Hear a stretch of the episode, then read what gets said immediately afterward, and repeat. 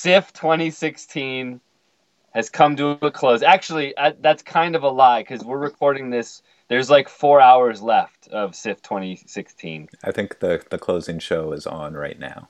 Okay, so for all intents and purposes, it's done. That ship has sailed. That coffin has been placed in the ground. Uh, you know, all that stuff has happened. Uh, what's the final movie? Oh, it's the dressmaker, right? Yeah. Yeah, the dressmaker. Man, they, they were trying so hard to get people to go to that thing. Oh, Did I'm you sure- get all I'm- those emails where they were like, "Come see the dressmaker. The dressmaker's playing," and like, Yeah, Oh, I, I got a lot of emails. yeah, they were Yeah. really, really trying to trying to get us out there for that. But none of us saw the dressmaker. None of us did.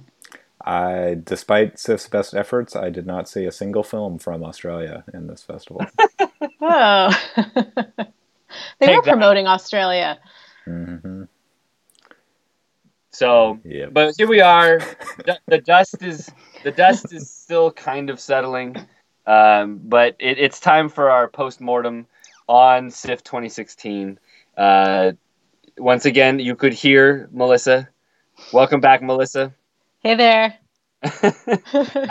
So let, let's start with you because, and I, I'm not even going to acknowledge Sean's existence for like a good 25 minutes at this point. It's probably for all right. the sounds good. Sean always Sean always tells me he says you need to do the intro because I get I, it takes me a while to warm up, and so I'm just gonna cut him out the show until like a half until hour he's until he's warmed. until he's Until, until I finish my coffee and it goes to work in my brain here. Uh, you drink coffee at 8:30 at night. Yeah, wow. Only when podcasting.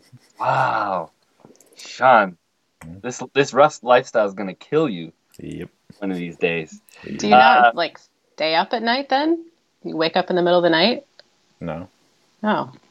All right. Well, I guess I'm older than you are, so that happens to me. You're like a year older than me. I know, way older. I can't drink I can't drink coffee at like nine in the morning because I'll be up like all night. you up. Yeah. Hmm. it's it's no good. Me and coffee, we we never we were never friends. Uh, but anyway, ignore Sean. Uh, let's talk to you, Melissa, because this was your first SIFF. We kind of touched on that It the previous, the previous show. Um, uh, would you would you attend SIFF 2017 based on your experiences this year? Ah, I mean, in a way, it was easy to attend because I basically could watch a lot of things on screener, but it it was an odd experience, and I and I kind of feel like yeah, it, it lasted forever, and I constantly feel like I wasn't really watching that much, but always watching stuff. um, which is strange. I, mean, I think I think I watched a total. I watched a total of eleven films. Which They should make it. They should. Sorry, they SIFF's 2017 T-shirts. I, you know, this is a thing that I do on the show, but I'm telling you, that is a perfect summation. Does is that your feeling also? I mean, Like you're always, I'm always Watching watching, watching. stuff, but I'm not really. I haven't been watching. no. I really add up what I've watched, and it's just ridiculous. I mean, I spent four and a half days at the Vancouver Film Festival, and I watched 20 movies, and it's been five weeks of SIFF, and I've seen 11. right. But I still feel like I've been, yeah, watching them all the time. So yeah. I don't know. I, I think it's I think it's better to go to a festival and you're just there at the festival and that's kind of all you're doing and you just have an intense week or four or five days or what is. Um, this drawn out thing, I don't know. I'm not not feeling it. Yeah. Like it's But- it's literally not possible to do what you do at what you did at Vancouver at SIFF. Right. No. Like you even couldn't. even if you had come down to Seattle for four days, you couldn't have seen twenty movies. no. At least not twenty that you actually wanted to see. Right, exactly. Right. It would It- be a miserable experience. Yeah. Right. If you were just like, I'm going to see everything that's at the Uptown, you could do that. But you're, yeah, that's just, you know, that's no good. No, Uh, nothing I want to see. Yeah, and you know, I mean, we SIFF bash, we do. It it happens.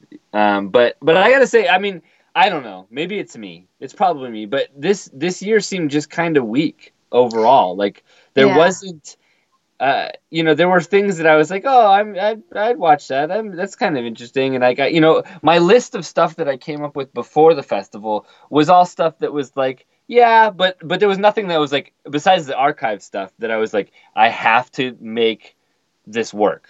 I have Right, to I have to see this somehow. Which at at Vancouver last year was like there were like I don't know ten things that were that were like that, like do or die. Like I got. Oh yeah. Oh yeah, it's kind of torturous because you'll get these two movies you really want to see and you have to choose, and it's Right. just you know a terrible decision, Sophie's choice. But Right. here, yeah, Siffy's completely choice. different. Yeah. Sophie's choice. yeah, exactly. Yeah. Well. Yeah. So I mean, I will say that there were some movies that I absolutely loved, but in a way, like something like Mountains May Depart, but that was at Vancouver, Is so I don't really. Yeah. It was Vancouver, so I don't really feel like it. SIFF gets to claim it in a way, you know. Totally. Well, yeah. And they suppressed its release here so that they could run it at their festival, and then Exactly. That, yeah. that's that's a rumor that I've been spreading that is not necessarily sourced in fact. Oh. I didn't even, I just, this is what I, I didn't even know that was a rumor you were I that was something I was propagating. So Oh, okay. yeah, I we were working independently on that. But yeah, uh, that, that is a guess that has no factual evidence to back it up. all right, well, um, it feels that way. Yeah, you know, and and SIFF has been very generous. They let all three of us watch free movies for like They like did.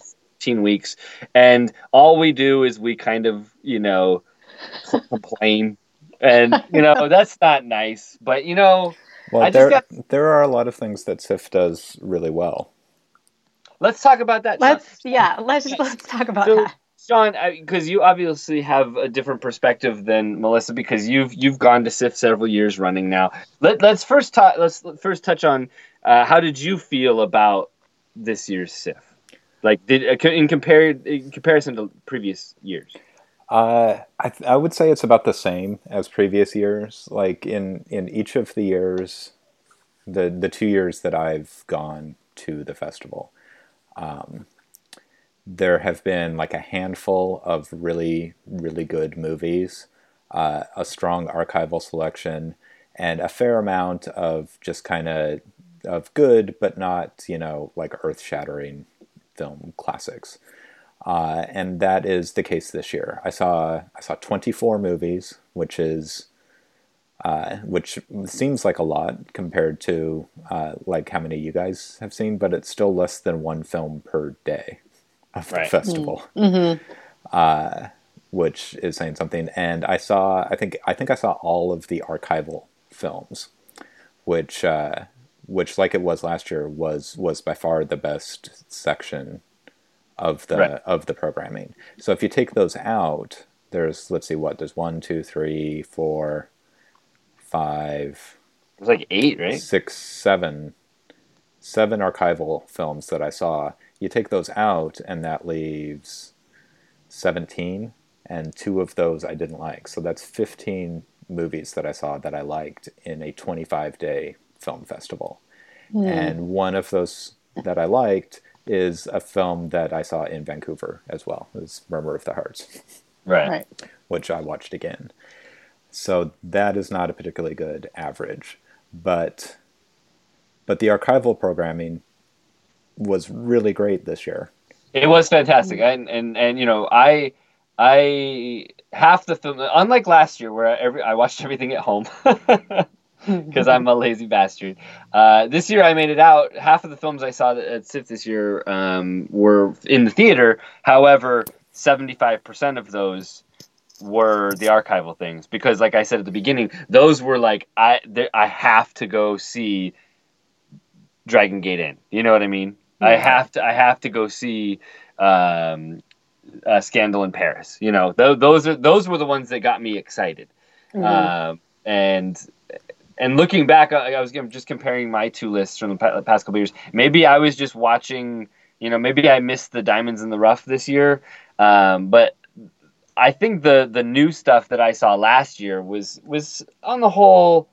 Well, actually, there was a lot of crap last year that I hated too. But but the the stuff I liked, I liked more last year. I guess is what I'll say for that. Mhm. Um, not Yeah. that there were there were some movies that I liked, and we talked about them on the last show, and we'll talk about them on this show. But um, yeah. Anyway, so it's what a are mix. the what are the um, the crowds like for those archival films? Are they pretty good turnout for those, or Uh, for well, every for every one of them that I went to, the auditorium was sold out. okay? but now that that's a that's a that's you know a two sided question. You said what are the crowds like? the- right. They were crowds. yeah, they the- were there. the crowds, they they were no good. Uh, Mm, now let, let- I just want to I just want to take a moment to talk about our experience. Sean and I had. Mhm. Sean and I didn't sit together, by the way. That was Was it the Johnny To film, or wait? What? well, Was that's it what I on went. I wrote I when we- wrote about both of these on the website. Oh, okay, okay. I don't know when we went when we went to Dragon Gate Inn. Uh, yeah, so before the movie even starts, I look to my left, right, and uh, about I don't know ten seats to my left, there's a guy who's just sitting there with his shoes off, like just like kicking back, like with one leg draped over the other, this giant honking ugly foot, just like in my Oh, face and I and I'm like, what? Where? No. How? Like, how do you get to this point where you think that that's okay? You Yeah. know, like this is not right. So of course I took a picture of it and sent it to Sean. Uh, you can share, wow. share it with you. I had to share it with Sean. And then Sean, I think you could talk. We, we, you and I both had issues with the crowd's response to the movie. Yeah. Do you want to talk about that at all? Do you want to pass it, put that under the rug? Here's the problem. I don't. I don't. Here's here's the thing: is I don't think it's a. I don't think it's a SIFF specific problem. Like I think this is like an American audience problem when they watch martial arts movies, Mm. and I think it has to do with like 40 years of the way these films have been exhibited in the U.S. So I don't think it's really fair to kind of place the blame for that on SIFF. Yeah, but I but I think I but I do think a problem is is that like like we were just saying, SIFF packs in a crowd to see a movie like Dragon Gate Inn, which is great, and then unfortunately it's kind of spreads the like I feel like there were people that were in the audience that went along with the dumb responses to the movie Mm. because of the uh, majority of the crowd laughing at things that aren't supposed to be funny, Mhm. and and I think that's that's a little dangerous. Like I like Yeah. I you know like I saw, you know I've gone to like the Kung Fu Grindhouse showings that happen at the Grand Illusion, which is a more intimate setting. It's packed, but it's you know uh what a a fifteenth of the size yeah, Yeah. of the uh, of the Egyptian or whatever and those people are having a great time but they're also and i'm not you know i'm not going to try and say that the you know us our little you know minority here is like super cool or anything but it's a much more enjoyable experience because the people are appreciating the movies for you know i don't know there, there's the, the, There's people embrace the movies you know in in a in a more genuine light than people that kind of go to these to like to like it's it's almost like a MST3K thing when when they go to see you know like they think this is some sort of uh you know goofy extravaganza or something like that. Mhm. Yeah, and and uh, Dragon Inn wasn't the only time uh, I heard that. Uh, the the Sammo Hung movie got uh, the similar kind of response, uh, and so did the Argentine film noir. That was the the lone 35 millimeter presentation of the film uh, Los Tallos Amargos uh, from the Film Noir Foundation. Uh, even that movie I assume because it's 60 years old and uh, foreign, got giggles. Right. From the and it's a audience. film noir. Right, right, right. Yeah. It- yeah. And, And- and- I think I think there's just a, a section of the audience, and I think uh, I don't think that SIFF is responsible for that. I do think that they do certain things to encourage it, and that a lot of their marketing is geared towards bringing the kinds of people who go to see a movie to laugh at it to the festival. Mm. And and I, you know, we don't need to get into this too much, but I got to bring it up.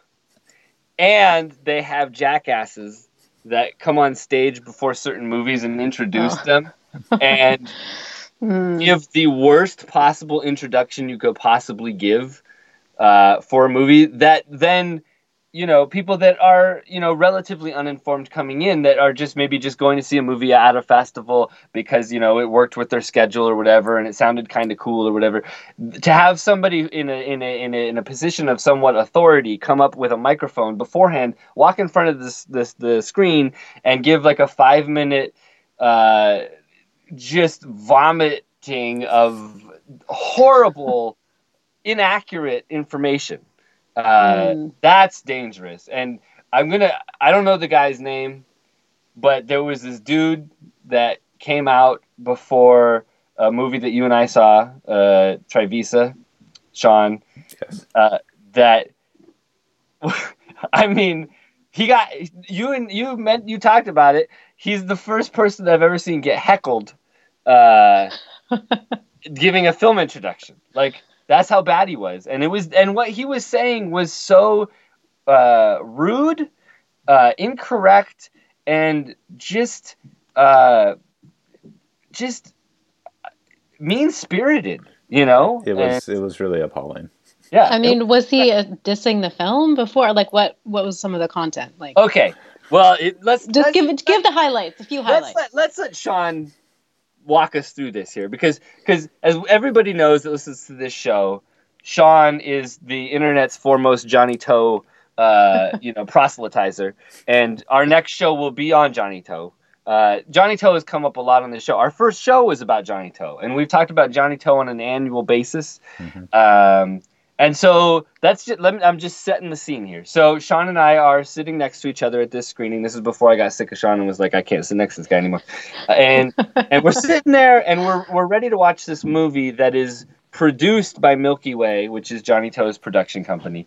And and this guy comes on and he has the microphone and and oh Jesus, man, it was bad news. And I was, you know, I was I was feeling the pain, but but I was also feeling Sean's pain, you know, because I knew that this was oh, this wasn't going over well. So Sean, please tell us what this this fine, upstanding uh, programmer, and he's a programmer. That's another thing that's really annoying. so he chose the the film. He's a he's a some programmer specializing in Asian cinema for the festival. Wow. He's also the program director of the South Asian Film Festival in New York. Right. And Wow. there's a there's a video I tweeted out that that somebody recorded him doing a similar kind of introduction at that festival in 2010. That one was worse for two reasons. Yeah. The One- director was there. The director was Oh, in the audience. no. Yeah, and two, uh, the, the, the I don't want to I don't want to spoil the the I'm not going to spoil what he talks about in it, but basically, yeah, i- if there's any if you want to, you know, spit in a director's face, uh, highlight something in his movie that is you know. j- Uh, I, I don't even want to get into it. You got you find the tweet that Sean tweeted and you go from there. But anyway, this fucking guy comes out and what an asshole. He comes out and he's and he's like first thing he says, he says he says, "Hey everybody, do you like Hong Kong cinema?" well, guess what? Hong Kong cinema is dead. It What? died. Yeah, right? What? He said this. He's like, it died in 1997. Um, and then Well, he was being sarcastic. At he that was being point. stuck out. I know, but but it was not the best setup for where he was going to go Yeah. with this intended plan. So then he he then wants to tell us about you know the one well, guy worry, that kept there's, the- there's one the- guy who kept Hong Kong cinema afloat since Right. 1997. and it's this guy Johnny hmm. To, right? Johnny To, hmm. and he com- he calls him t- tell tell He said he is the the Roger Corman of Hong Kong cinema. That uh, he'll he'll he'll just churn movies out. That if you have an idea for a movie, you go and tell it to him. And if it's got guns in it, okay. If it's got titties in it, okay. He'll make your movie. which is like the What? the- uh, yeah, right. It's like what the is he biggest talking about? it's the Yeah. biggest crock. I mean, it was amazing. It was mind blowing. Like and I was uh, my bizarre. mouth was agape, and that Yeah. and it, was just it was just flabbergasting. I was so just he's basically saying Hong Kong cinema is kept alive by this hack Yeah. director. Th- yeah, this guy that that'll just you know he's he's just a purveyor of sex and violence and uh, exploitation and- and- filmmaking, which Yeah. uh, it's not. It's not just that it's like uh, tacky and offensive. It's wrong. It's just fact. It's Right. factually incorrect. Like Milky Way Image for for twenty years has specifically not been making that kind of movie. They don't. They're called Category Three films in in Hong Kong. It's like the the adult rating for movies with extreme violence and sex. Milky Way has never made a Category Three movie, uh, at least for sex, uh, and there is no nudity in Johnny To movies. So- like, uh, right. you know, as, as soon as he, he said this, I started tweeting it out, and I got a lot of responses because I know a lot of Johnny To fans on the internet, and Mm-hmm. nobody could think of a single specific instance of nudity in any Johnny To movie going back 40 years. the the closest that I could possibly come to. The closest I could come to was in the Don't Go Breaking My Heart movies. There is a recurring thing about a character who gets nosebleeds from cleavage, but Yeah. you never see. I mean, it's just cleavage. You don't see nipples. You don't see. There's no naked butts going on. Well, there are some naked butts in the movie we saw in Trivisa, but it, it's not like in a sexualized way. It's just that you know. Uh, it was it was it was it was mind blowing what this guy was saying. That's and- bizarre.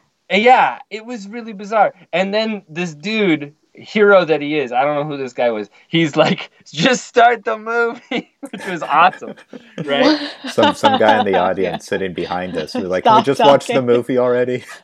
and and this jerk on stage doubles down. He's like, hang on, I gotta say my piece first. So like he like ah. just barreled through it and was just like, Well, he started talking about Hong Kong politics since the handover and like uh, the democracy movement and the like the umbrella revolution and I had tuned him out by that point Oh, because I was yeah. I was tweeting what he had said. yeah, yeah, yeah. so I No. wasn't even listening. And then he said, yeah, at the end of his thing, he said, uh, we need to give the power back to the triads, but he said triads. Yeah, Uh, he said triads. Yeah, he was like, like he was like, like his. He's saying that Hong Kong would be better off if it was just. I don't know. It was. He actually he introduced uh, the Hong Kong movie The Next Night, uh, the Herman Yau, who is an exploitation filmmaker, uh, movie with Chapman To, who uh, does make movies with with boobs. Uh, uh, they have a, a new triad movie out, and he uh, called it Triads. Then again, too. Anyway, you know, it, I had to get this off my chest. I've been sitting on this off, off my naked chest, by the way. Uh, you know, if you, if you want to see cleavage, come over to my place. But like, it, it, uh, it, it, I've been sitting on this since we saw that, and and I was just fuming. I was like, "What? How is this guy in a position of power? That's what I was gonna say. How did he get to that pro- place as a programmer? Like he doesn't know what he's talking about. I don't know, and it's and you know we're we're spoiled because because we've all Oh. been to the Vancouver Film Vancouver, Festival. right? and and Vancouver has like an exceptionally accomplished programming team for mm-hmm. especially for for Asian cinema with with Tony mm-hmm. Raines and and Shelly Kraicer who are you know two of the leading experts in the world in the English language on on East Asian in film let alone you know Right. other other programmers at the festival like like Mark Peranson or, or Tom Charity you know really you know respected figures and SIFF does not have anybody of that caliber yeah. uh, they have some good programmers there. They do program good movies, uh, but this was an embarrassment. It was it was it was bad. I mean, it was Wow. it was really it was something else. It was something else.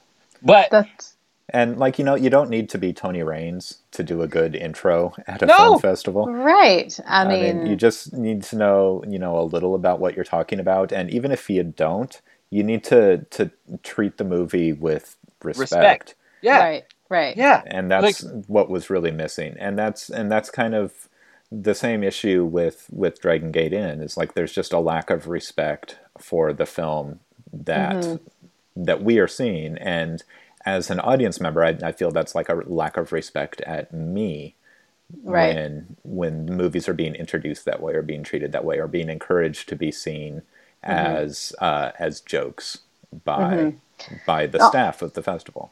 Right. So they're like almost treated as just these kind of oddities, like come and sort of gawk at this odd yeah. film from another country or something like that. It, yes. that's how it, that's how it feels. I mean, yeah, I mean, I wasn't at the uh, the noir that you went to, but I mean, that was programmed by Eddie Muller, right? I mean, that one, yeah.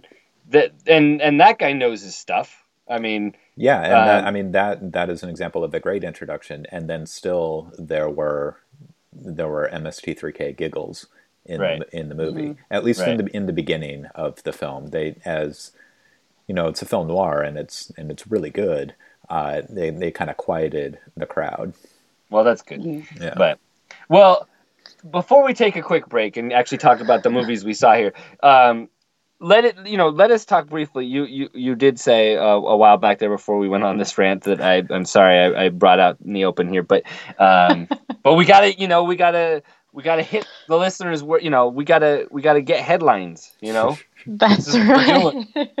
Um but you did say there are many there are things that SIFF does really well sean. And let's let's talk about that briefly before we take a quick break. Well i think i think logistically the festival was run very well this year. I mean, up until the last the last couple of days, I, I, I didn't have any problems with like the with the venues or the way that like the the volunteers and the staff were getting people in and out of the theaters. Uh, there was a technical hiccup with the general, which uh, we can talk about later. But other than that, not like uh, not like last year where we had like movies get canceled or uh, movies have to switch venues at the last minute. There there was none of that. Um, I did least, hear there was that I saw. Uh, I think the Uptown was uh, power outage at some point, but I don't know. That, you know, that's not their fault, and, right, and there right, were right. like HVAC issues mm-hmm. at the Egyptian and at the Uptown, and, and that's not you. You and I both know that theater staff can't do anything about. Yeah, yeah, yeah, yeah, Right, right. I'm just saying that some shows were interrupted. That's all I'm saying. Yeah. Um, but yeah, no, I, I, I, you know, kudos to you know the, yeah all the volunteers were great and and you know they do you know a lot of tireless work. Um and yeah that, that was great. And i think everything i saw was at the egyptian. Um and it was great to be back at the egyptian. I hadn't been there since uh you know they they were previously a landmark. Um so it'd been a while for me. It was nice to get back in there and stuff. And uh yeah. yeah. And, and, you know, I don't think you can say enough about how how effective SIFF is at getting people to go out to the theater. Like it's really remarkable the kinds of films that were just that just had packed crowds. Mm-hmm. Uh, you know, and maybe they weren't the ideal crowds. uh, you know, they're not, and you know, you're not going to fill up. Uh, an auditorium for you know Murmur of the Hearts with uh, mm-hmm. 500 people who look at movies like me. I mean that's mm-hmm. it's it's just really rare. So mm-hmm. just just the fact that they're like getting people out for a Sylvia Chang movie or for uh, something like Trivisa that doesn't have any major stars or a famous director or a lot of buzz around it. Like anyone can get people to come out for Sunset Song or or you know the General, but mm-hmm. but for the smaller stuff, you know the uh, the Chinese Silent was like a packed audience and it was like a really well put together program and it was a really well run uh, uh, show and you know the audience for it was great. So you know it, it's it's easy to focus on like the the negative things that happen at the film festival but there's like a mm-hmm. ton of stuff that goes into running a festival as as like big and uh, and diverse and, and disparate as SIFF is and and for the most mm-hmm. part they did a, a really good job this year I think yeah I would agree yeah. And I, again, I can't say enough about the, the programming of of the archival series. Yeah, that's great. Is because, there some a particular person who's a particular programmer to credit for that? I, or? I assume so. And Yeah. And what's what's cool about it is like last year it was like it, it, the archival program was in cooperation with the Martin Scorsese's Film Foundation. So all of the mm-hmm. movies that they showed mm-hmm. were Film Foundation movies. So they were they were curated in advance by this other mm. organization.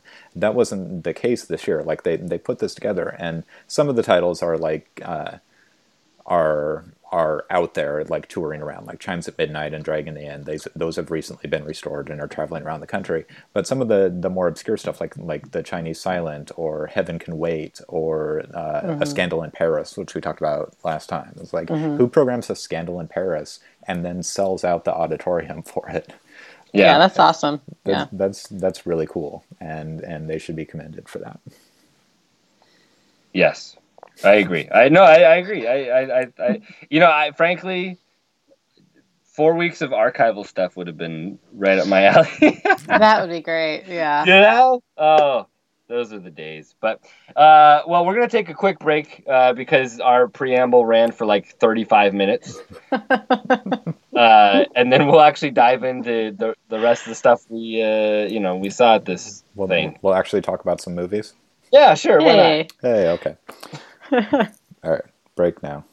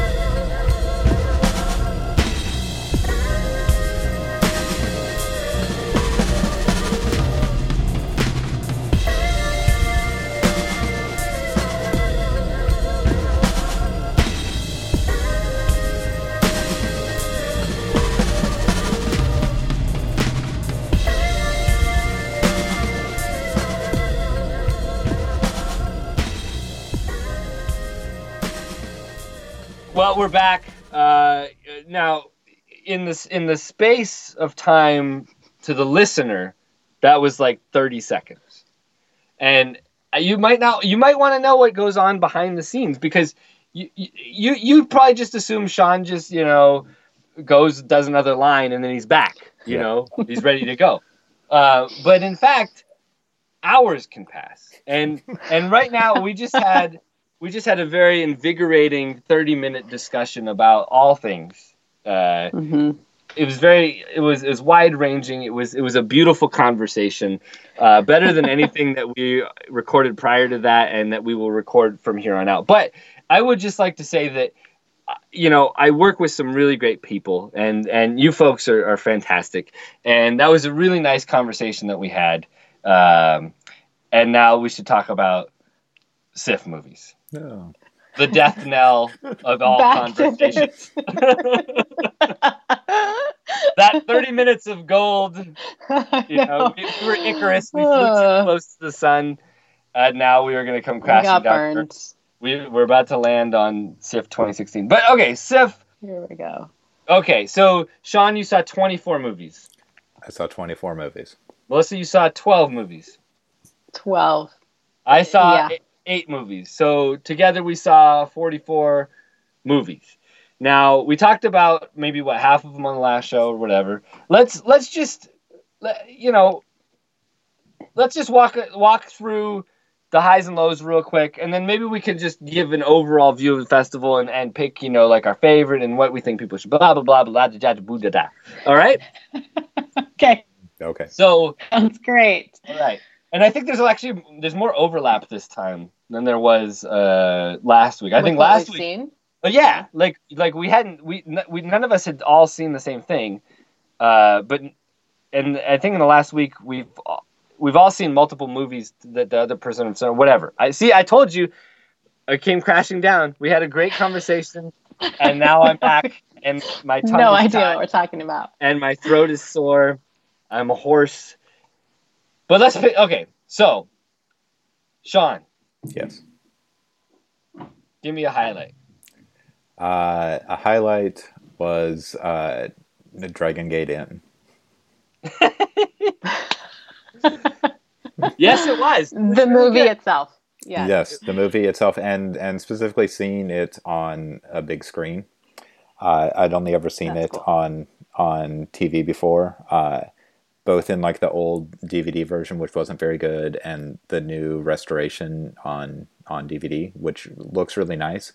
But just seeing it on the big screen, uh, kind of brought home just how how great King Hu was at like arranging the frame and the figures in a space and there's like all of these little details that I'd never picked up before on on TV like the way the the the main heroic swordsman his his eyes get redder as the film goes on as like the the body count piles up and he gets angrier and angrier uh, like it, literally his eyes turn red but I never noticed that on TV mm. before but you see it in the big screen and just just stuff like that is like the reason why we go see movies in the theater, why they're supposed to be seen that way, is because that's how they were designed to be looked at, and you you miss that yeah. when you watch it at home.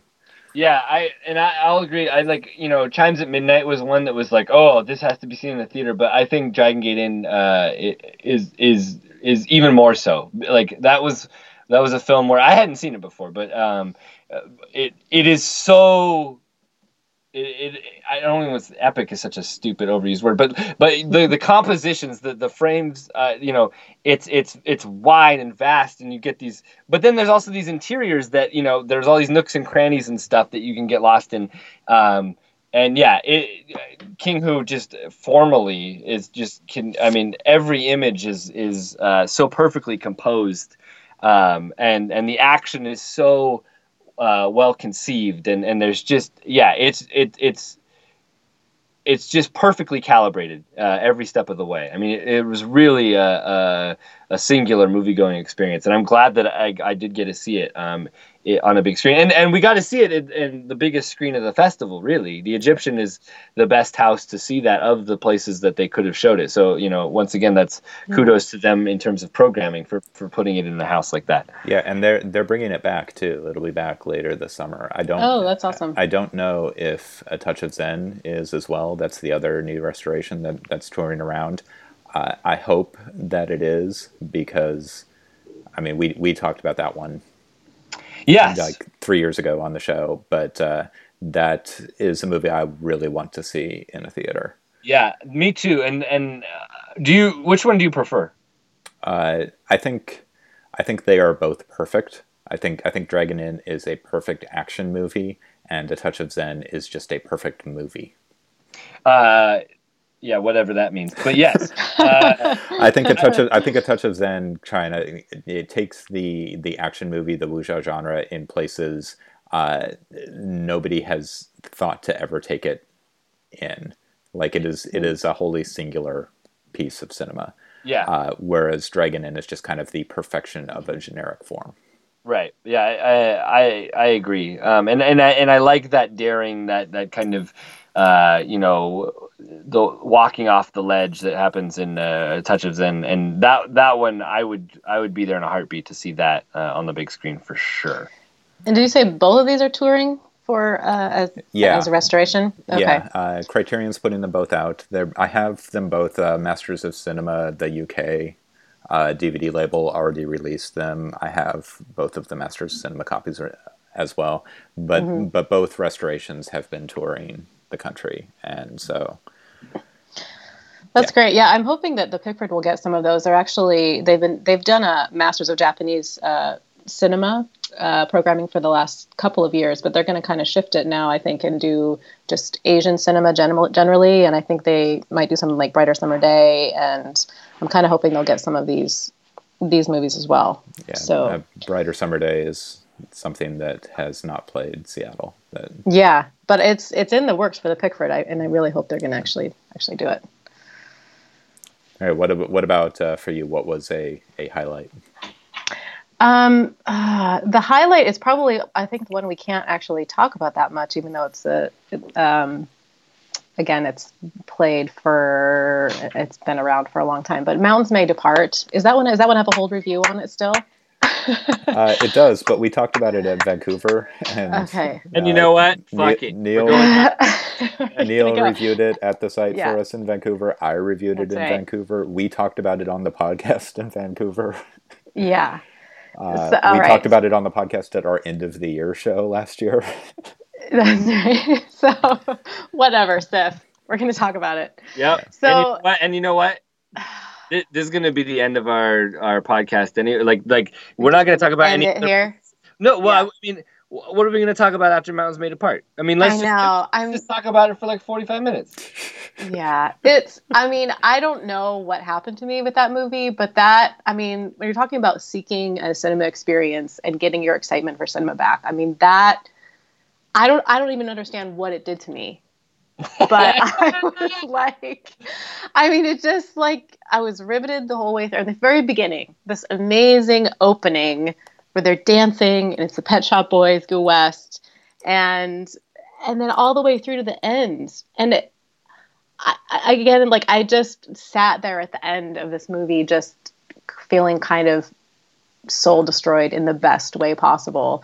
And then um, I, I tweeted about this a couple days ago, but I was describing the film to one of my friends, and I just started breaking down. Like I, I just started crying, and I couldn't, I couldn't finish it. And I don't, I really don't quite understand exactly what the power of this this movie is exactly. Um, I mean, in some ways, it's kind of an obvious metaphor um, for the uh, the westernization and the and the rise of capitalism in in China, uh, as seen through the lens of this particular personal story. Um, and it, it's there's kind of an obvious choice in the beginning. She's being courted by two men, and one kind of represents capitalism um, and westernization, and the other is more maybe the more traditional um, Chinese um, represents a more traditional viewpoint and maybe something more easygoing. And um, and so she makes this choice and then the choice kind of follows through through the rest of, of the film. And uh, so on the one hand it, it is sort of um, an obvious metaphor and yet it's and, and and then their son right is called dollar. And so it's it's so obvious right this metaphor and yet it completely works It's the And- best kind of melodrama. Like it's all yeah it's it's it's it's just heightened and like and then, yeah, a lot of people have problems with the bluntness of it. But Yeah, I I'm like I'm like, hey, you're painting with bold colors. Just Yeah. I mean, if the the worst thing you could do is to hedge your bets when you're doing that. You know what I yeah, mean? yeah, yeah, absolutely. I mean, this is committed hundred percent, and it follows it through, and yeah, it just it just delivers. Oh, yeah, it's it's uh, Jia Zhangke made a Douglas Sirk movie, yeah. and That's n- a, a you great know comparison. n- no nobody expected him to do that. A lot of Uh, people thi- aren't happy about it. Well, I think it, I think it took people off guard when it came out at, at Cannes, but as as the movie's been out, and uh, let's be clear, it's been out for a long time. It played theatrically Mm-hmm. Earlier this year in It's every, every DVD major and- city, but yeah. Seattle. It's out on DVD in in China. I mean, the movie has been out. Uh, it got a lot warmer response when it was released in the U.S. than it got coming out of Cannes, and I think. Uh, I think uh, has people kind of uh, realized what it was and that it wasn't going to be like a repeat of platform or still life. Uh, they started taking it for, for what it is, which is just this really beautiful melodrama that is Yeah. like it is schematic and it is Yeah. obvious, but it's so moving. Yeah, absolutely. And I think, I mean, something something about the time stretching out too. I mean, it has a portion 1999, and then what's the next one? 2000. 99, 2014, 2014, and 2025. Right. And I think something about that stretching out of time that worked for me in a way that something like Boyhood just completely failed for me. I I, I know that Yeah. that's that's a a lot of people love that movie, but that Not- movie not on this re- show. Not, okay, so I'm among friends. um, it it just didn't. I did not feel the power of it at all. But for some reason, with this film, I think the idea of of time and contrasting to the 1999 when it's this invigorated sense of all of life is before us. And it's you're starting with that amazing again that dance and the the singing and all of them are together and they're they're just joyful. And then you have the final moment of the film where all of these years have gone by and this is what we have mm-hmm. in the end. And it's beautiful and melancholic and it, it it just ha- it has all the emotional weight it brings all the emotional weight to bear on all of those years i mean you feel like you've almost lived all of those years in a way yeah and I think a lot of that is due to to Zhao Tao's performance. Performance, she's, yeah, she's so good. But also um, Jia Zhangke's uh, ear for music, and not and not just the, the Pet Shop Boys song, but the the uh, Sally Yeh song that mm-hmm. Uh, in the middle section of the film that kind of connects the mother and her son. Oh yeah, so good. Just, yeah, uh, the, the DVD comes out literally like four weeks from now in the States. So we can talk about this as much as it. we want to. I just like to point out. Uh, yeah, I mean, that movie, um, that was one I would have liked to have tried to get out to see again. Cause I mean, mm-hmm. it was, it was the last, it was the last film that uh, I saw at Vancouver and it was such a great, I mean, it, yeah, it was one of those, after you've binge watched 25 movies in a week yeah mm-hmm. and you're like kind of dazed and confused and you're like about to take a train ride with you know a passenger who's just kind of stinky and you know he, he takes up too much space next to you and you're just like this is gonna be rough you know, and he has to sit a certain way. It's you know, it's it's it's no good. Hey, I, I may take up a lot of space, but I am not stinky. I know you're not stinky. You're well bathed. uh, well, but after fest- a festival week, you never know. But you yeah. did bring eight pairs of pants, so that's true. I did. I had I had lots of pants. Uh, very very but, clean. But to see a movie like that at the tail end of something uh, that that is kind of just this kind of of uh, you know mind out of body kind of experience of being at a festival um, and seeing that and just being like I don't know I was blown away when I yeah. saw it and I was yeah. just it like it and and it was so funny to have those discussions after it came out where like you know I the people on Letterboxd commented on my review where I just like I was basically like, I'm sold on this movie. Like this movie, yeah. every piece of this movie is is is a is perfect. Like every choice yeah. was was just perfectly done. And to get this kind of response of those people that did kind of have a lukewarm response, or they like nitpicked like the third section and stuff. And I and it, and it was such an odd experience because yeah.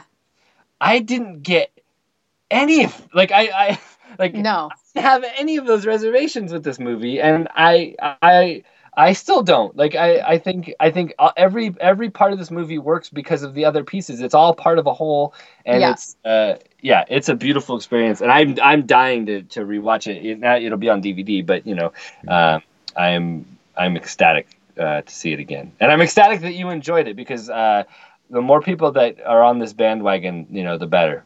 Yeah, I was I was nervous because I knew that you both loved it, and I but I also knew about the lukewarm responses, and I just thought I I really want to love it, but no, I mean from that opening frame, I I just I'm with this movie. Like it's and it's literally framed. It's kind of this arch, and then they're dancing, and the Pet Shop Boys. I'm gonna keep saying that, but it's just right. I don't know. And the way works. all uh, the way it all wraps around. I mean, it's out. oh, it's like uh, the most perfect bookend yeah. of of a movie. Yeah, like, oh, yeah. yeah. That final scene too, juxtaposed with the beginning. I yeah, I it's one of those things too where I I want to show my kids the, the beginning of it. So I, I, showed them the beginning, like, hey, you guys, you know, they because they they're both in dance, and I was like, watch this dance. This would be really fun to do. And then, and then I was kind of telling them a little about the movie, and I showed them the very end too. Mm-hmm. And again, I just started crying. like, Mommy, what's wrong? Mom, what's wrong with you? uh, You'll yeah. Never, never, be able to hear the Pet Shop Boys the same way again, you know? I know. I know. On the plus side, my kids are now listening to Pet Shop Boys. Nice. They, that's what that, that's what they want to hear in the car now. So yeah, Well, you, as a good. little aside, a little aside here uh, I it's funny how like music gets recontextualized, right, by like different yeah. things, uh, and uh, neither of you've watched Rick and Morty because you're soulless, evil, you know, I, humans. I, I've watched a couple episodes. Have you? Okay. Well, the end of season two is like the most devastating. It, I mean, it is heavy stuff that goes on, and they play Nine Inch Nails. They play "Hurt" during it, which I've you know I've heard Mm. that song since I was thirteen, and Mhm. you know I, like that song is ingrained in me. But now it has this new context, and like Yeah. if I hear it on the radio, like I get this like Rick and Morty kind of tie-in, and it's like I get Yeah. all sad. and It's like really weird. like I don't think about Johnny Cash anymore. I don't think about you Yeah. know uh, you know fishnets or anything anymore. I I think about a fucking cartoon show that made me super sad. But it's the same thing with that movie, like the Pet Shop Boys. Like Yes. you know that dancy little number. You know you get into it, but now it's like wait, oh that's the heaviest shit I've ever oh, heard. oh, it is the saddest thing ever. it's so good. Yeah, it's dope. Yeah, it really is. So that's our show. Thanks for tuning in. Uh, no, I could talk about that movie till I mean the end of time. So Yeah. I, I'm glad you caught up with it and gave us an excuse to talk about it uh, again. Yeah, that one is also. I think they're going to try to play that one at the Pickford as well. Can't wait to go see it again. Yeah. Yeah. Yeah. All right. So, Mike, uh, highlight for you. Well, the, I think the well the highlight was Chimes at Midnight. I mean, Sure. and I talked about it in the last show. Um, and then the, the the the best new film I saw was also one I talked about on the last show. That's just how it shook out, uh, and that was Cameraperson. I still think Cameraperson's the Mm. best. Um, did either of you end up seeing it? Uh, no, I didn't get to see it.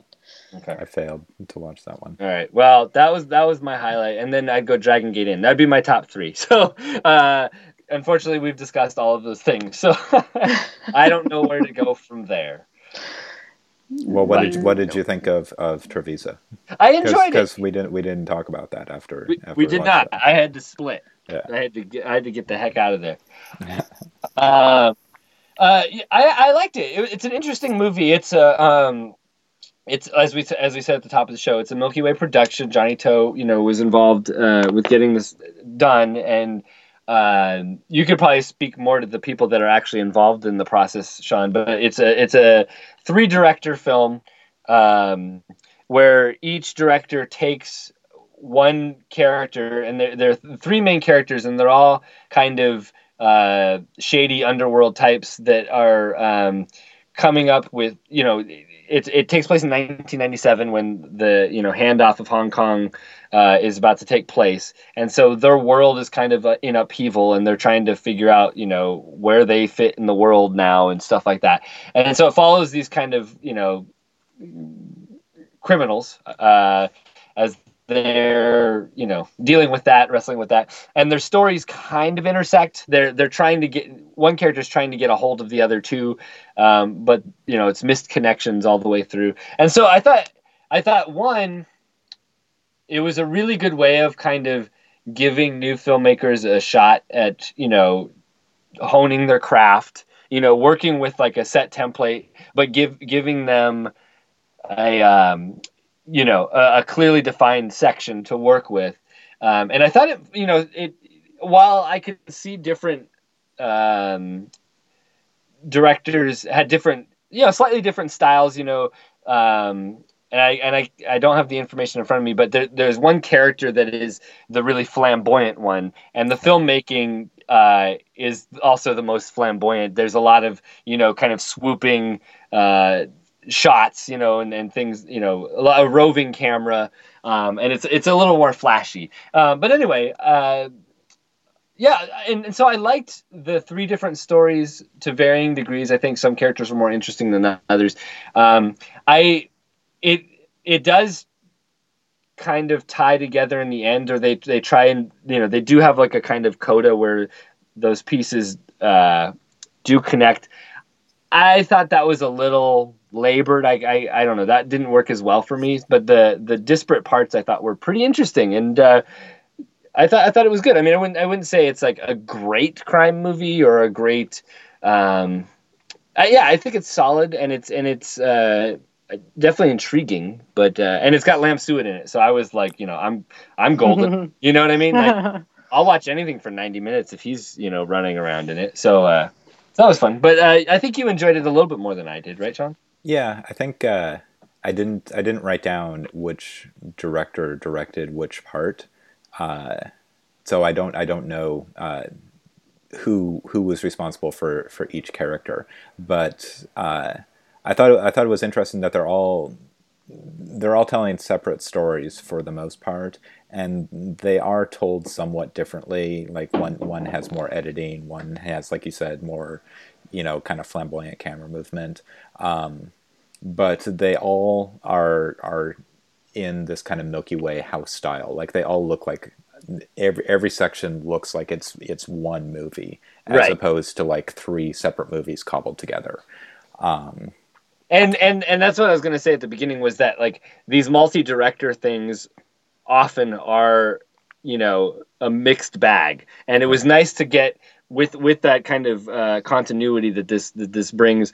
Um, there wasn't like oh my god. You know the Francis Ford Coppola in New York Stories section. You know what I mean? Like it was all, Mhm. it was all pretty solid. You Yeah. know, and that was nice. Yeah, and I think uh, I think the, the the plotting is really interesting. The way you like you you you, you given given the setup and like the first half hour of the film, you think it's going to be one of you know a, a typical kind of one last big score heist movie where you get like the all star gang of criminals together and they go out in like a blaze of glory, and then it they just keep not getting together, and it just kind of extenuates this and until it you realize that the whole point of the movie is these different different characters inability to come together and and cooperate to accomplish something uh, which is is really kind of is really clever and, and it's really a, a neat uh, twist on on the genre I thought. It's Yeah, like and- like if if uh, if like the gang in like uh, the asphalt jungle never actually gets to the heist Yeah, and and that even happens um, in smaller ways within the stories themselves. Like there's this guy that's kind of um, one of the characters is is um, kind of keeping watch on this. Uh, there's a there's a gold shop, like a watch shop, and then there's a a betting uh, horse betting you know uh, place next door, and he he plots this uh, this heist basically, and then and, and he's about to go through with it. He's literally like ready to go through with it, uh, and then he has a change of heart, and it doesn't happen. and that's kind of interesting. Yeah, I, I like that kind of uh, you know delayed or lack of gratification that you get out of those kinds of things.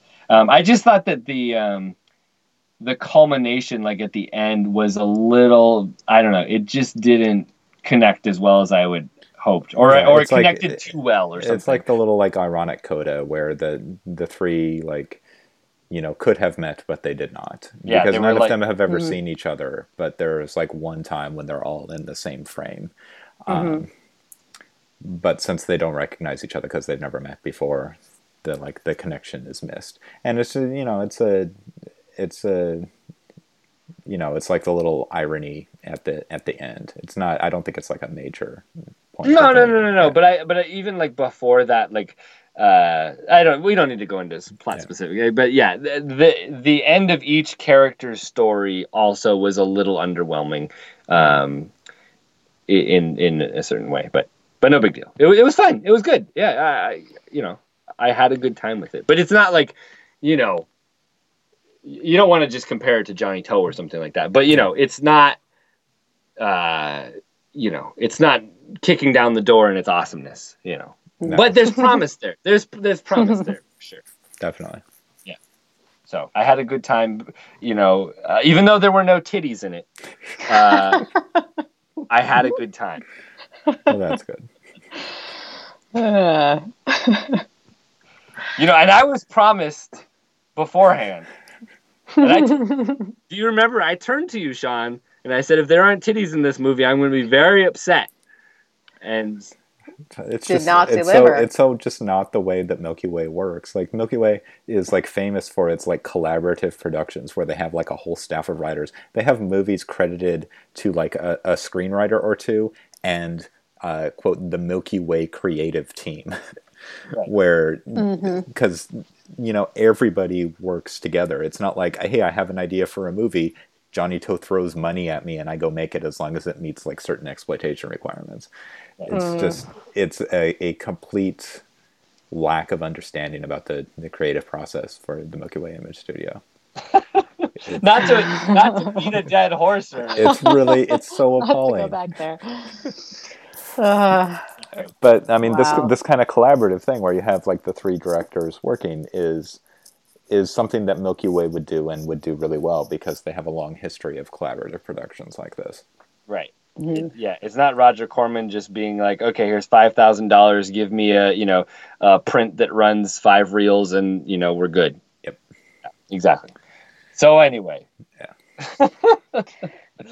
And is that one is that one getting a theatrical release anytime soon, Prob- or probably guys not. That's that's And mm, Will it get one at all? that probably won't get one at all. Yeah. Yeah, I don't I don't think it probably. If it, if it does, it'll be like a like a one screen at the AMC hmm kind of release. Yeah. But I, I would not expect that. Not that it doesn't not that it isn't good enough to get one. I just Sure. would be surprised. yeah, yeah. Did you see any? You didn't see any archive stuff, Melissa? Did you? No, I didn't. Mm-mm. Okay. No, I wasn't. I mean, I just went to Seattle for the one time, and then Right. yeah, couldn't make it back down again. But you So- have you have in the past seen the general. I have, yes. I I've saw the general. The general. I saw the general yesterday. And I think uh, you talked about it as one that you're looking forward to, right? Partly, Yes, partly because of the score that was supposed to be. because of the Joe Hisaishi score, which Yeah. SIFF did not play. Oh, Uh, oh dear. This was the the main selling point in all of their advertising for the film was that they they were playing the general, which of course is is you know Buster Keaton's masterpiece. It's a great film. I've seen it many times before. I've seen it in theater. Uh, always happy to watch the general, and it's always great to see Yeah. it with a crowd. It's like one of the best movies to Yeah. see in a theater with a crowd because That would be really fun. Yeah. everybody always loves it. Um, but their like the main new new point was that they got this new score by by Joe Hisaishi. Like the the woman who did the pre-show announcement is like, here's the general, and it's got a score by Studio Ghibli's Joe Hisaishi. Uh, great, really exciting. It's the Robert Israel score, is what they played, which I'm pretty sure is the one that's on Mike my Kino DVD. Now, So Yeah. was that just a mistake, or did Yeah, they? what happened? no idea. They didn't say anything about it afterwards or anything? Nope. Oh my god! Oh, Uh, I, I, I tweeted about it. A couple other people. Sean Axmaker tweeted about it. As far as I know, there's been no response from SIFF as to what happened. that's, That's weird. bizarre. It'd be funny if they've just made the whole thing up. Like, like, like, a bunch of what, in. what a bizarre, like, like they thought, like saying. I mean, obviously, that was an exciting selling point. I'm not nothing against Joe Hisaishi, but you know, that would have been hilarious if they're like, yeah, just, who's a who's a who's a popular you know composer nowadays? Yeah, Joe Hisaishi. yeah, Joe Hisaishi did that. With yeah. the general. No one will ever know. It's just tinkling pianos. oh boy. And and I'm like I'm like watching the movie and I'm like, huh, this this this this is not what I expected from a Joe Hisaishi score. Like it's integrating Dixie and like uh, yeah. you know my old Kentucky home and like all of these American standards. Which you know I guess um, there's no reason why Joe Hisaishi wouldn't put Dixie in the Civil War movie. I mean he's certainly conversant in American Sure. you know traditional folk song. I'm sure. Uh, but yeah, uh, Robert Israel. Huh. That's So- weird. Yeah, That's, That- that yeah, was- that's that- frustrating. that was like the one kind of projection screw up that I experienced at the festival, Yeah. uh, and it's just kind of baffling. That is weird. It's just Yeah. weird. and Like, again, how- to just not say anything about it. Well, I assume Either. that they didn't notice. Right. Right. Like they probably they probably have like a DCP that has two different soundtracks or a Blu-ray that has two different soundtracks, and they just didn't weren't paying attention and just press play, and nobody at SIFF knows the Yeah. movie or the composers or you know cares to fix it. Yeah. Right. Yeah. But it was still the general. Yeah, it was still the general, and it's still great. It's I mean, Yeah. it's an amazing movie, and Yeah. it's Yeah. it's so fun to watch it with the crowd. So. Yeah. That is were great. there were there uh, a lot of kids there? Yeah, I was just going to ask that if you. Not as many as when we played it, Yeah. but there were there were there were a few kids. Because I mean, you know, SIFF a couple years ago, SIFF did a really great um, early comedy festival. I was going to say silent, but they they had some uh, Laurel and Hardy and some Marx Brothers in there. Um, that was that was really gratifying to go to that because for every almost everything I went to, it, healthy healthy smattering of kids at all those shows. So um, That's great. I know. You know, that's how I got hooked. You know, when I was a kid. But Yeah, totally. I mean, kids like that. That's the perfect kind of humor for them. I mean, yeah, you don't really have to understand the dialogue or anything. It's just all visual, yeah, essentially. glorious, Yeah. glorious. Yeah, I mean one of one of my favorite movie theater memories is is when we when we put on the general at, at the Metro and I was like sit, sitting in theater in like the middle of the movie and I look down the row and a few seats down from me is this is this little, little kid. He's maybe six seven eight years old and he's just staring up at the screen with his eyes like wide open and his like this huge grin on his face and he's just like so happy and so like entranced at, at Buster Keaton it was just Oh, that's awesome. yeah Did we did we run Steamboat Bill too? we did Okay, we were fucking awesome. yeah That's great. yeah, so cool. Wow, good Yeah, on we, us. did, we did Steamboat Bill and uh, uh, Sherlock Jr. Yeah, and uh, nailed it. Cops. I think. Did we play Cops? Oh, you're right. Yeah, we ran shorts. Yeah, that's right. Yeah. Uh, We did. Cops in the Playhouse. I think. God, I've known you for a long, you you guys go way back. go way back now. Yeah. It's crazy. Yeah. I didn't talk to Sean for like the first year that we worked together, though. I didn't know. I, didn't, did. I couldn't get a beat on that That guy. was pretty. That was, that was typical. I Yeah, could I- totally see that. Yeah, I was like, ah, this guy's. I don't know. He's kind of just like you know, Well, I had this chewing thing. in the I- corner. I had this thing where I wouldn't talk to the new staff for like the first like three months that they were there because I didn't want to like bother with them if we would like have to fire them or something. So Don't want to get too attached. right, exactly. Right. Six and a half years later, Sean and I finally met. You're still not attached. Oh yeah. Yeah, he still doesn't want to get attached. Trust me. Uh, I will only disappoint. Mhm. So, uh, you know, I feel like we've sifted enough. Like, I mean, I I don't know. Is there anything else you want to talk about with SIFF? Is there anything Well, you we, really? we, we've only like, talked about four movies, Mike, It's getting I know, but and one of them is The General. but uh, where do you go? Where do you go from the general and mountains may depart? I know it's hard to go anywhere else. Like, are, I don't know. I'm not enthusiastic about anything else. Was there anything else you saw that you were enthusiastic about, Melissa? Well, I will say there were. I mean, there were a couple that I did like quite a bit, um, and one of them is the the Mark Cousins film. Did either one of you guys catch up with that one? Um, No. I am Belfast. No. No. Get a chance to see it. Yeah, I I really liked it a lot, um, and I and I think I was I was actually thinking about it quite a bit today, just because of the um, what's happening, what happened in Orlando, be, because it is it is essentially a a film that deals in a very poetic way with everything that is Belfast, including you know the, the kind of violence that is that is at it, at its heart and the sort of um, I guess the the bigotry and the prejudice and and and how that works together. And it and it um so I, it was really kind of a powerful experience kind of again contextualizing it in in um sort of even just US history and what's happening um in the context of today. And I, I did really like a lot the way that he approached it. It is it is a film that doesn't really have a proper narrative um, in a way. It's kind of like a very poetic take, I guess, on trying to understand his city. And and it is this this kind of personal journey for him, I think, because he left Belfast when he was 20, sort of when the the violence um, began. And there is almost the sense that he feels a little bit guilty about having left.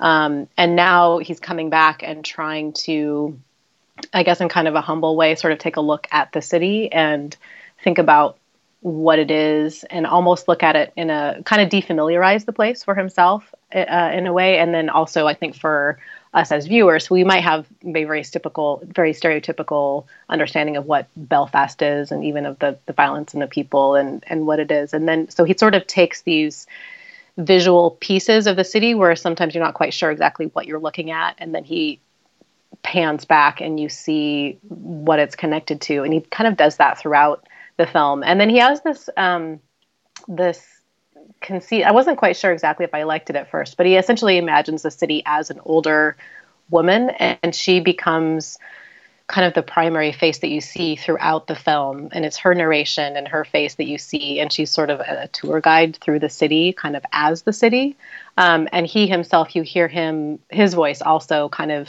querying her as the city and then they go through and look at, at various things. And i wasn't quite sure if i if i liked that at first but but by the end of it all of the pieces really do fit together and you're left with this sense of this place that is very complex um, and there's a lot of i think conflict um, at its heart but there's also a lot of just ordinary people just trying to live um, and so it, it's it's very beautiful and he also kind of highlights the kind of the ugliness of it as well.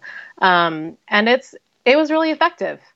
Um, and so I would it's def- it's one that I would definitely recommend, and it's probably not one that people are going to be you know packing out the theaters to see, but it's it it's certainly one that feels like it's trying to come to terms with a particular place and its history and its personal history, and you love it and you're attached to it, and yet it, it's kind of painful and sordid as it is beautiful in a way, and, which kind of makes in a way a nice pairing with something like Sunset Song, which is um, following a similar kind of kind of theme. So definitely worth seeking out, I would say. That was um, the Christopher Doyle cinematography. Yes, so it's also gorgeous. I mean, it looks beautiful. Yeah, yeah, yeah. yeah I was definitely intrigued by that one. But yeah, uh, uh, that it sounds great. I I'm not looking forward to if it ever does get released. All the Letterboxd reviews that complain about Mark Cousins' accent. Yeah, I know. I don't get why people are bothered by that that is the thing that seems to keep people from really liking a story of a film is um, that's the title of it, right? Yeah, yeah that series. Yeah. Uh, people are, yeah, are great. horrible. they are horrible. You know, you, you, you hear you less of him him in this one than the woman, but yeah. Does Go she ahead, have Mike. Does she have the same accent? She she she has an Irish accent, yeah. yeah. um, but it's like a particular like like uh, like Belfast accent, the way that his it voice is. rises. In, yes, it kind of goes keeps going up. Yeah. Yeah, which again, I guess if you're not used to it, but I once you get into the rhythm of it, I I love it. Yeah, I think it's great. People talk how they talk, you know. They exactly. Let people just talk. Yeah we sucker you in making you think that you know you're going to hear a discussion about films on the show but we mm-hmm. we we actually then turn it on you and we just complain about people yes that's really what we do it's really what it's about here like yeah. Like 10% films and like 90% about you know how misanthropy other, you know right. people watch movies wrong or they you know yeah, yeah. all that kind of stuff so the people are just uh, stupid yeah yeah, pe- yeah we're the best people are stupid there you go so that's that's like film podcasting in a nutshell. Right That's right. Yeah, absolutely. All right. Did, uh, were there any other movies you feel oh, strongly oh, about one way or the other? Yeah, well, there's one other one that I can't talk about that um, it's a whole review, but it's the North Korean documentary that I said I was looking forward to. Ah, ah um, yes. And I did really like it a lot. Um, it's beautifully shot, um, and it also is just fascinating from a kind of meta film perspective in the sense of what the, the filmmakers are on these restrictions and yet you see you see more than than um, the the North Korean handlers wanted you to see or assumed you're going to see. So I think it, it is interesting from that perspective of letting kind of visuals do do the talking by just letting the camera play longer um, and kind of working around what the the narrative is supposed to be by focusing on again playing it out longer than than than the, you might expect for a scene or focusing on things that are on the the fringes of the narrative rather than what the Korean handle the center of the narrative. Um, so I really did enjoy that a lot, in, in part because it, it is so beautifully shot. It, it looks it looks great. Um, I think I saw a, a news item about that today. It was supposed to play at MoMA, and they canceled it under pressure from North Korea, and now they feel Oh, bad interesting. about that. Yeah, Wow. Yeah. I can see like, I can see that. for- Yeah. I can see why the, the pressure is, is coming from from North Korea. Yeah. I mean, it, it's essentially exposing the way that the North Korean handlers wanted their what what wanted they wanted to be presented, and then the filmmakers are showing all of the how that's completely false, Right. essentially. So, yeah. What, what about you, Um, Mike? Any, any other uh, strong thoughts, Strong thoughts. good or That's my- bad, that's my- about that's my- movies that you've seen? That's my spin-off podcast. Yeah. strong, strong Mike, thoughts. Mike's Mike strong thoughts. I, I need to go to the gym and work on you know the strength of my thoughts. Uh, uh, no, you know, yeah. This this past week has been like I said, it's been a lot of uh, you know I saw some archive stuff that was great, and then some Midland new stuff. Um, I saw a film that um, I believe you saw, Melissa, the Bacchus Lady, the uh, Yeah. Speak Yeah. Korea, the other Korea. Yeah. Uh, and it was it was like that was a movie where I liked the I liked individual parts of it, um, like elements of it, but as a whole, I was like, this is kind of stupid. Like it's about Yep. an it's, it's about a an older woman who is a prostitute and the movie like it kind of wants to deal with like dealing with the you know how you know you become obsolete when you're old. And and I find that kind of interesting or whatever. That that's an interesting Yes. thing. But it didn't really come to any interesting conclusions. The ending was really stupid in my humble opinion. Uh, yeah, yeah. I mean, know- it had at least the courage of his convictions in a certain sense that it was trying to portray life as really difficult for her, or like that she really had no other options. And Right. so, I guess on the one hand, it's like, well, okay, at least it followed through on that. But I agree, it felt a little pat it- or it- something. yeah. it's funny because like it, it hit things on the nose in a way that like Mountains May Depart Yeah. like hits things on the nose in a really great way and this was like yes, oh yes. it was kind of okay um, and then there's also the, the there's this need in the movie like like i don't know why she was tethered to that little boy. I really don't get like i thought that was no, kind of yeah. the point and then it like that has nothing to do with anything. Right um, exactly. It seems like it's trying to address a bunch of different issues um, in part like racism because the boy you know he has a filipino mother and then he was abandoned by the father and then also kind of tap into some of her loss herself or something. But then as you say it just sort of all of a sudden the boy is just gone Yeah, it's kind of So- like okay, whatever. Well, and then and then the worst part is, you know, she goes to a Kentucky Fried Chicken, and yeah there's an American Yes. soldier there who is half Yeah. black, half Korean, and she goes up to him and she's like, "You're, you know, you're a very handsome boy or whatever," and he's like, "Yeah, my parents abandoned me or whatever," and it's like. Are you kidding me? Like dun, dun, she's dun. da, yeah. Turns out she had a kid with some, you know, American soldier. I mean, it was like, yeah. Um, so anyway, I didn't hate it. Like I, like I said, I thought it was, yeah you know, but then it just kind of fizzled out, and I was like, blah. So, Yeah, I mean, I think the strength of it was in part just her and her character. Like, just I think she had a, she, it was a great performance. Yeah, her. and- and you know, when I when it first started, I had this kind of pithy thought that it was the plot initially. It was like a Charlie Chaplin plot with a Buster Keaton face. Like Yes. she has she has that stone face, which is really Mhm. like, really cool and really good. And then she's tethered to this kid, like in the literal the kid. And I was like, oh, this is going to be an interesting kind of pairing of these two um, kind of outcasts or whatever. Uh, Mhm. and then it didn't really go anywhere with that. And then and then the secondary story that it yeah, travels was a lot less interesting. So yeah, absolutely. yeah. Yeah, I'm right there with you. Yeah. Okay. Yeah. So that's basically it for me. Uh, the uh, the I I got one more to talk about. Like I I wrote about a bunch on the website. Sean didn't. li- Sean didn't listen to anything we just said. By the way, he, he's, completely he's just tuned- reading and he preparing just what he's going to say. completely tuned out. I, I I didn't watch that movie. I don't have anything to say about it.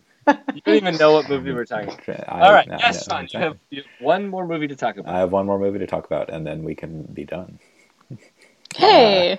hey, freedom!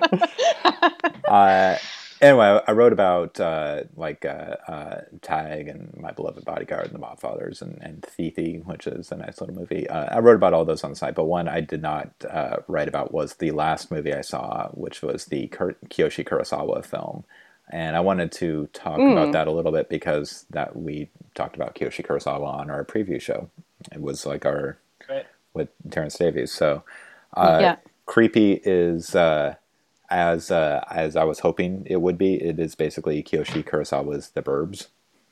uh, it's it's a horror movie about a, a cop, and he uh, begins to suspect that his neighbor is a serial killer, and uh, he is, and it's creepy. it's it's good. It's it's. Uh, I've only seen a, a couple of Kurosawa movies, uh, Cure and Pulse, and then uh, Tokyo Sonata, which we talked about on the show, and it uh, it has a lot in common with Cure, and I don't know if this is like an intentional like calling back to like that early film of his, or uh, if this is a theme that he's like explored in a number of films. But uh, the the serial killer in Cure is like a, a hypnotist. He like mesmerizes his victims into killing themselves. And there's a similar kind of, of conceit at the heart of, of creepy, like the the way that the serial killer goes about his business is is more suggestive than actually doing the killing himself. So I don't know. It's it's a movie that I haven't uh, that I liked quite a bit. I mean, as much as you can like a movie about serial killing, but uh, I haven't quite figured out what it all means yet. So I'm looking forward to to thinking about it some more. So I'm glad I didn't have to write about it. I can just babble incoherently There- for yeah, a couple there- of minutes there's your on the review. podcast. There's you your go. review. Like what, a year from now, when they want proof, we just send them the link. Send them this they- podcast. Yep. Ha- have a listen. Have a- yeah. Here you go. Just press play. You'll find it in there somewhere. One hour and fifty minutes into it, it's there. Uh, no, that sounds great. I'm I'm intrigued. Yeah. Yeah. Check very, that out. very, very good movie. Uh, and that is basically it for me. Like, I saw a lot of movies, and uh, I liked most of them. Well, that's pretty good then. Uh, yeah. What What do you have to complain about? Nothing. Nothing, nothing. Nothing. Um, yeah. Well, you know, another another SIFF done, and and you know, that's that's a good way of plugging the site though. Is that there? You saw a lot more, Sean. You you you put in the time and the effort, and and that should not go, you know, un uh, remarked upon. And so those that have interest in, in in learning more about SIFF and the films that were seen there should go to Seattle Screen Scene uh, dot com. Uh, you can you can hear or I mean, you can read Sean complain about that programmer guy again too, if that's something you know that you're interested in as well. Um, but there's also there's also discussions of the, of other films that do not get mentioned on this podcast. Yes. Because if we talked about everything under the sun, we would never get anything done. So, No. and that that rhymed. Uh, so anyway. Uh, Melissa, it's been it's been a pleasure having you on the show for uh, the last couple episodes. Thank you for having me. Your Yes, presence it's- always classes up the joint. Uh, you know, Sean wears a tie, and uh, he does. You know, uh, He brings it in the in the attire department. That's right. I put a little deodorant on. You know, uh, that's the extent of what I'll do for you. But uh, but no, it's good. It's nice to have it's nice to have another perspective in this in this in this room. Uh, it's nice to you know.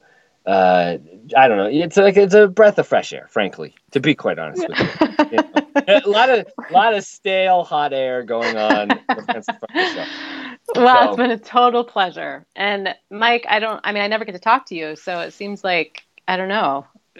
It's podcast is a nice way to do that. So you, you you're not i mean i would think by at this point i, I feel like talking to me for two hours is kind of like 25 days of SIFF i think it's equivalent well, it's close, but it's you're not tapped out bad. and you, you know wait until next year. I think is the best the best plan for that. Um, Sean, you're a gentleman and a scholar. Uh, that's all I got to say. Am, am I, am I wrapping this up? I'm wrapping this up. I, got, I hope out- so. you can find out more about this lovely, you know, triumvirate at seattlescreenscene.com. Uh, there's an email, right? seattlescreen at gmail.com. On the Twitter at Seattle Screen. Uh, yeah, and I think that's it. We did it. Oh, the light at the end of the tunnel is here. We are free to go about our lives. Um, and yeah, I think that's about it.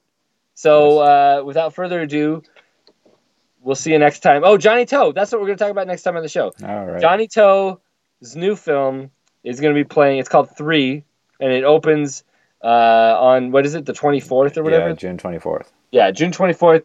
And as has become tradition on the Frances Farmer Show, Sean and I will be seeing it opening night at the Pacific Place in Seattle, and we will be recording a show in the lobby of the movie theater. Um, which I'm sure for the AMC employees, it's it's always you know it's that time of year. They're getting excited. Oh, I bet. Yeah, they're counting down the days until Mike and Sean show They're, up. they're going to set up a nice little recording space. You know, us. as they always do. Yep. Yep. Uh, so we're going to tie that in uh, with a discussion of the great Samuel Fuller uh, and his film Shock Corridor from 1963. So it can't be beat. That show's going to be a barn burner. Hmm. I could tell you right now. so uh, yeah. Anyway, uh, hopefully the music has drowned me out at this point. Yeah. Uh, take care, everybody. Fantastic.